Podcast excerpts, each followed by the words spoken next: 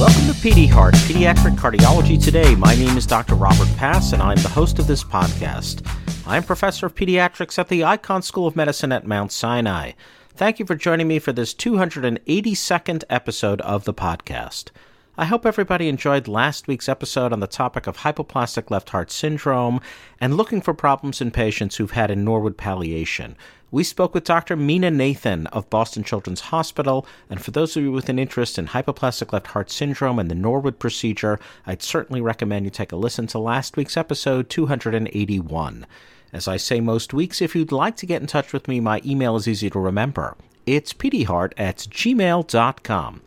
This week we move on to the world of adult congenital heart disease. The title of the work we'll be reviewing is Long-Term Outcome After Surgical ASD Closure at Young Age, Longitudinal Follow-Up Up to 50 Years After Surgery. The first author of this work is Robert Kauling, and the senior author is Jolien Roos Hesselink. And this work comes to us from the Department of Cardiology at Erasmus Medical Center in Rotterdam, the Netherlands. When we're done reviewing this paper, Dr. Robert Kauling, all the way from the Netherlands, has kindly agreed to speak with us about it. Therefore, let's get straight onto this article and then a conversation with its first author. The work begins with some general comments about atrial septal defects, reminding us that the birth prevalence is 1.6 per 1,000, and how they comprise 5 to 10% of all congenital heart disease. They review that ASDs can result in right ventricular volume overload and even pulmonary hypertension, as well as atrial arrhythmias and paradoxical emboli, and how the first surgical closure of an ASD was performed in 1952. They review the fact that we already know that in general ASD surgical patients do well, but that there's relatively high prevalence of arrhythmia seen in follow-up for ASD, with some literature suggesting that the prevalence of arrhythmia is smaller if it's repaired earlier. The purpose of this week's work was to look at very long follow-up of surgically repaired ASD patients, assessing mortality, morbidity, cardiac function, and quality of life up to 50 years following surgery for ASD closure. And the authors explained that they have been reporting on a series of patients who were repaired in the Netherlands between 1968 and 1980 at an age less than 15 years. And they explain that they have previously reported on this cohort in 1990, 2001, and 2011. In many ways, as I read this, it reminded me of the wonderful British series entitled Up, which was spearheaded by the documentary director Michael Apted, that's followed 14 children in their lives in England since 1964, checking in with them roughly every 10 years. The authors explain that alive patients who were in the original cohort at this hospital and who agreed to participate had a full medical history, 12-lead electrocardiogram, CPET, 24-hour Holter, transthoracic echo, cardiac MRI, lab measurements, and a 36-item short-form health survey. The authors matched the survival data to those who were 7.5 years of age at the time of inclusion period and who did not have congenital heart disease. And they explained what they consider to be major cardiac events in this study, as well as heart failure. And on to the results. The authors explained the study group, which started with 135 patients, and the mean age at repair of ASD was 7.5 years, with 105 having a secundum ASD, and the remaining 30 sinus venosus defects. Survival status was discoverable in 128 of the original 135, or 95%. 93 patients were approached to be in this latest iteration of this study, and of these, 86% or 80 patients agreed to participate. The current mean age was 52 years, with a range of 41 to 63, and a median follow-up was 45 years from surgery, with a range of 40 to 51 years. And the authors explain that there were no significant differences in the baseline characteristics of those who participated in this study and those who did not. So first, let's discuss survival. In general, it's excellent, with cumulative survival after ASD surgery being 100%, 98%, 94%, and 86%, 10, 20, 30, 40, and 50 years following atrial septal defect surgery, respectively.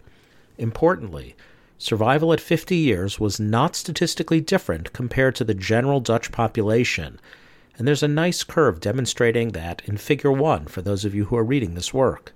Cumulative event-free survival after 45 and 50 years was 59% and 46%, respectively, with reintervention seen in 6 patients, with three of these being intervention to reclose an ASD that had been surgically closed before. Importantly, the most common problem in these patients was, perhaps not surprisingly, arrhythmia, which was present in 25 patients, with atrial flutter being the most common, though AFib was seen in some, and 10 patients had a catheter ablation.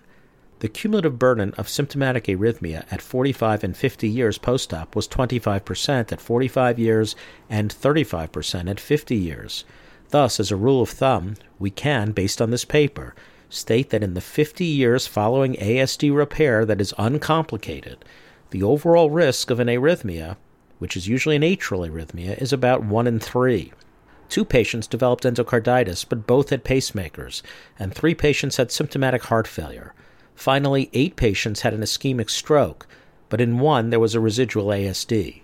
Importantly, there were no factors that were associated with any of these adverse events.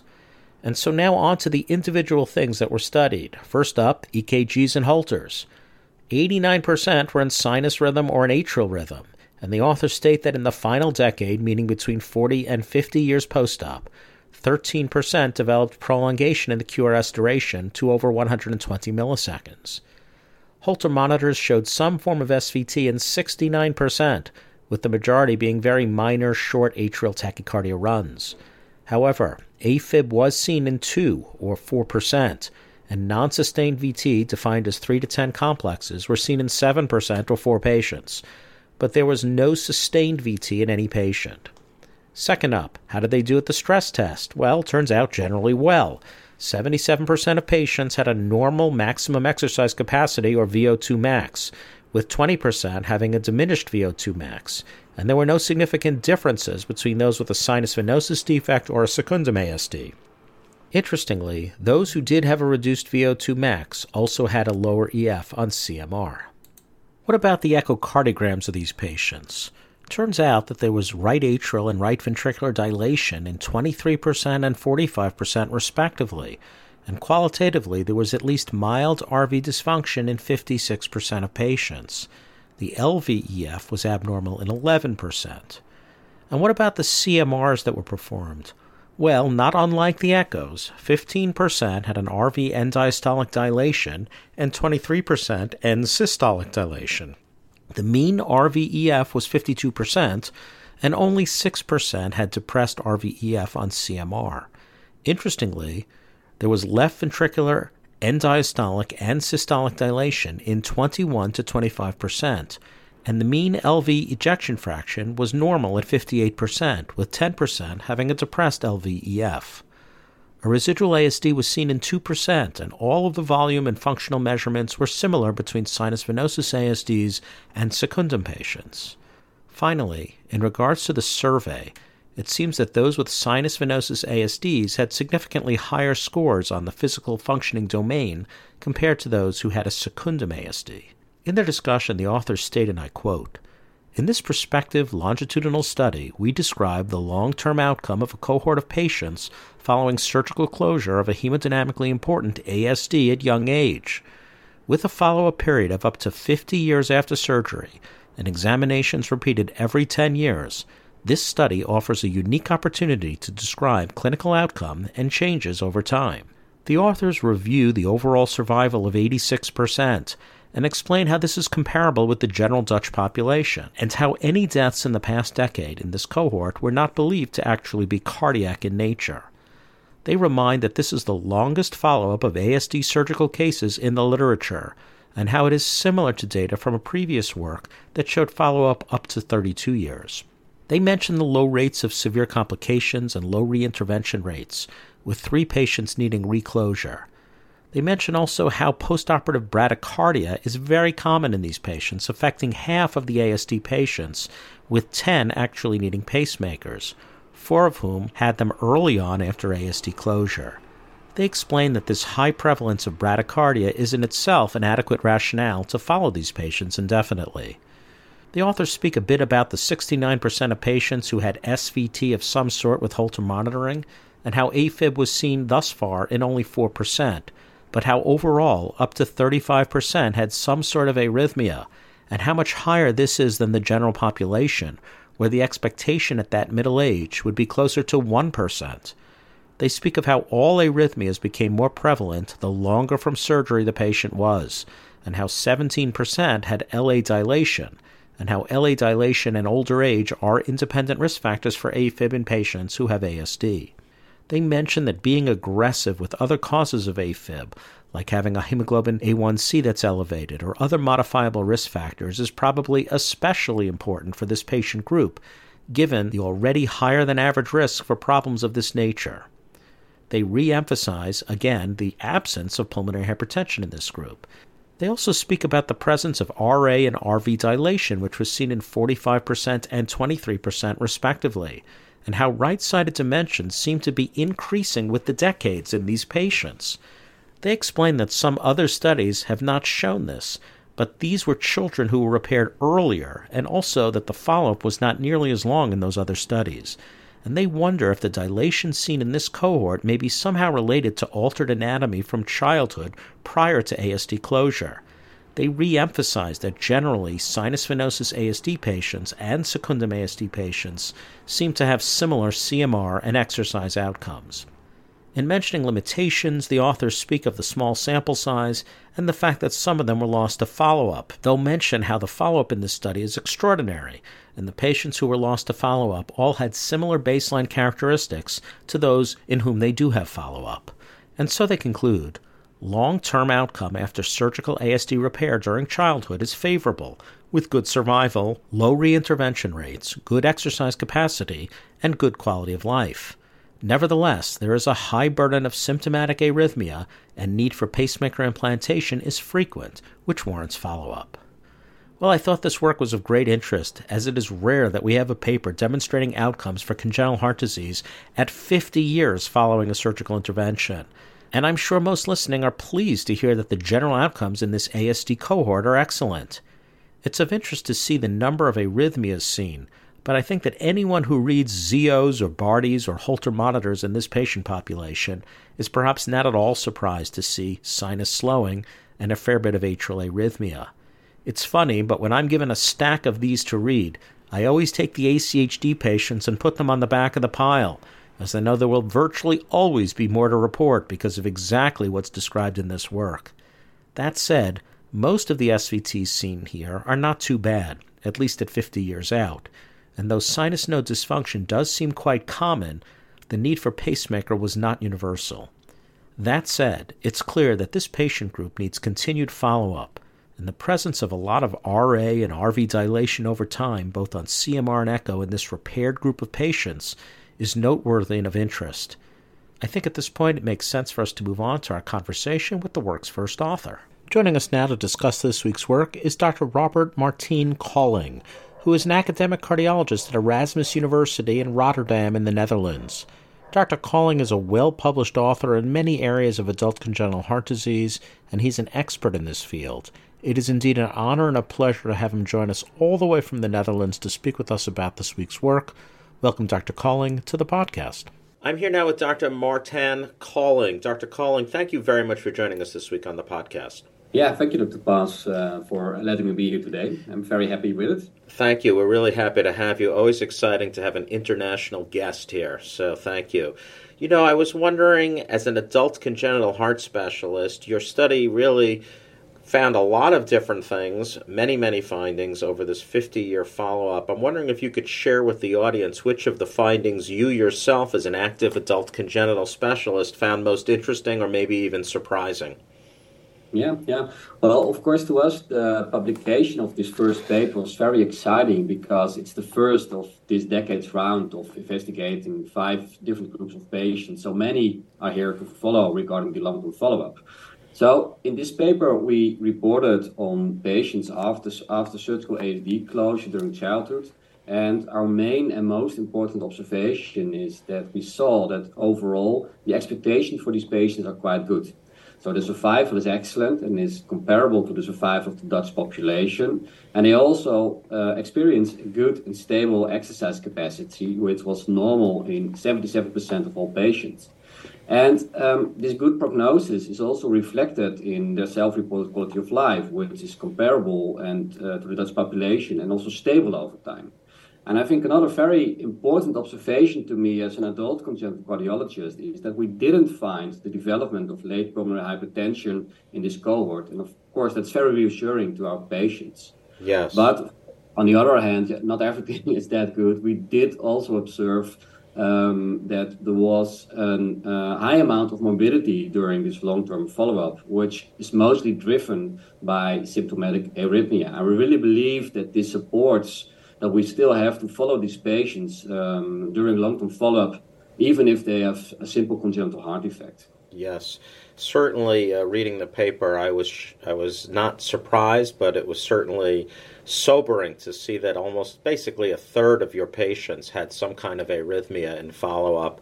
Although you don't have the opportunity yet to hear what I described about the paper because we're just doing our interview, but I made the observation that when I read Holter monitors and Zio and Bardy devices, it always is surprising to me how much arrhythmia even simple congenital patients have. I mentioned that I sometimes put those device recordings on the bottom of the pile because I know they're going to be longer reports to prepare because virtually nobody has a completely negative one. I'm wondering, Dr. Kauling, if you could speak to us a bit about the genesis of this work. It's very interesting. It seems like it's a very long-term study that was started a very long time ago. Is this a funded project? I was wondering if you and your colleagues are anticipating to continue to follow these patients indefinitely, and I can't even imagine but wonder what were the challenges of getting patients to participate 50 years after surgery? Yeah, this is indeed a study that exists for many decades in my institution. And it actually goes back more than 45 years ago. And in those days, my predecessors, they decided to initiate a database with all patients who were operated in the first 12 years that we performed congenital cardiac surgery in my center. So all the patients who were operated between 1968 and 1980 were included. Among these, for instance, ASD patients, but also patients with a VSD, pulmonary stenosis of a valve after mustard repair, were the most common diagnosis. So we decided to perform a first follow-up, especially in these patients in 1990, and then the quality of life project, as we call it, was born. And after this initial follow-up study, we did the same in 2001, 2011, and now in 2021. And this really allows us to do a nice longitudinal follow-up in these patients. And all these patients were invited for in-hospital evaluation, including this extensive cardiac, but also psychological evaluation. And yeah, of course, as you already mentioned, it's quite a lot of work, all these investigations, it's quite costly actually. So we were happy to find, again, funding for this project. But it is, like always, it's always a challenge to do so. Yeah. At this point, as far as we know, it's the longest follow-up study available. So of course, we'll be very happy to continue this project in future, although we're still very busy with an analysis, so we haven't discussed this in much detail. And the longevity of this study is also, of course, a challenge because patients migrate or just simply lost to follow-up. But the lucky part of it is that as the doctors, most of our patients, well, they really love this study, so they're very happy to cooperate as long as we can reach out to them.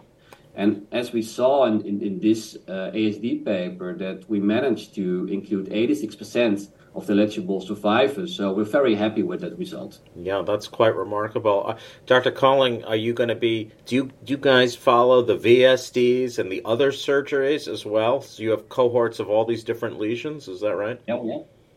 Yeah. Currently now we're analyzing the follow cohort and we try to publish this paper as soon as possible. Yeah. Wow. Yeah. Wow. More to come. Yeah. Awesome. More exciting work to come. Impressive. One of the things, Dr. Kauling, that I noticed was that sinus node dysfunction was very common in this patient group, and I think that is not surprising to anybody who reads Holter monitors on adult congenital patients. I was wondering if you knew if this issue was seen more commonly in the sinus venosus defect patients versus the secundum patients, and wondered if you might be able to offer for us your thoughts on why sinus node dysfunction is so common in this patient group, despite the fact that they had what we think of as a very simple, straightforward operation. Yeah, this is indeed an important observation. In this cohort, 26% of our patients showed a short episode of sinus node dysfunction during their 24-hour Holter monitoring. However, we did see that there was not a significant increase in the past decades in these patients. And if we look in more detail to the distribution in this round, we saw indeed that sinus node disease was more common in patients with a sinus venosus type ASD. However, in the previous round, it was a little bit more equally distributed. So, and we know from literature that this sinus node disease is associated with older age at surgical correction and also the shunt size. However, in our cohort, we couldn't reproduce age at surgery to be very different between these groups, although the patients with sinus node disease did have a larger shunt fraction. So we still think this is very important in the genesis of the development of sinus node dysfunction. Right. And of course, in many patients, it was not clinically that relevant, but we did observe in the 134 patients during the entire follow-up, 10 patients underwent a pacemaker implantation. And in most of them, in 8 out of 10, sinus node dysfunction was the indication to implant this pacemaker. So still, we think that, of course, this is a very important observation that really underlines the importance of the long-term follow-up in these patients. But on the other hand, of course, we're very interested what will happen in the cohorts which were operated with more modern techniques, of course, in future. Yeah. Because we realize that this is an old cohort. Yeah. Although I think maybe ASD surgery is one of the few that have been relatively similar in its approach versus, say, tetralogy, where the repair is done very differently today. Well, for those of you in the audience, Dr. Kauling is right in the middle of his day in the Netherlands. We're pretty early in the morning here in New York, so I'm going to finish up with my last question. I found it interesting that about 20% of the patients in your study on imaging had RA or RV dilation, despite the fact that their repairs were good and they no longer had ASDs. And it seemed as if they were enlarging over time. And wondered if you had any thoughts on why this may be, and do you believe that with time that this may actually prove clinically worrisome for this patient group, and should we be worried at late follow-up in these patients like we do perhaps with tetralogy patients?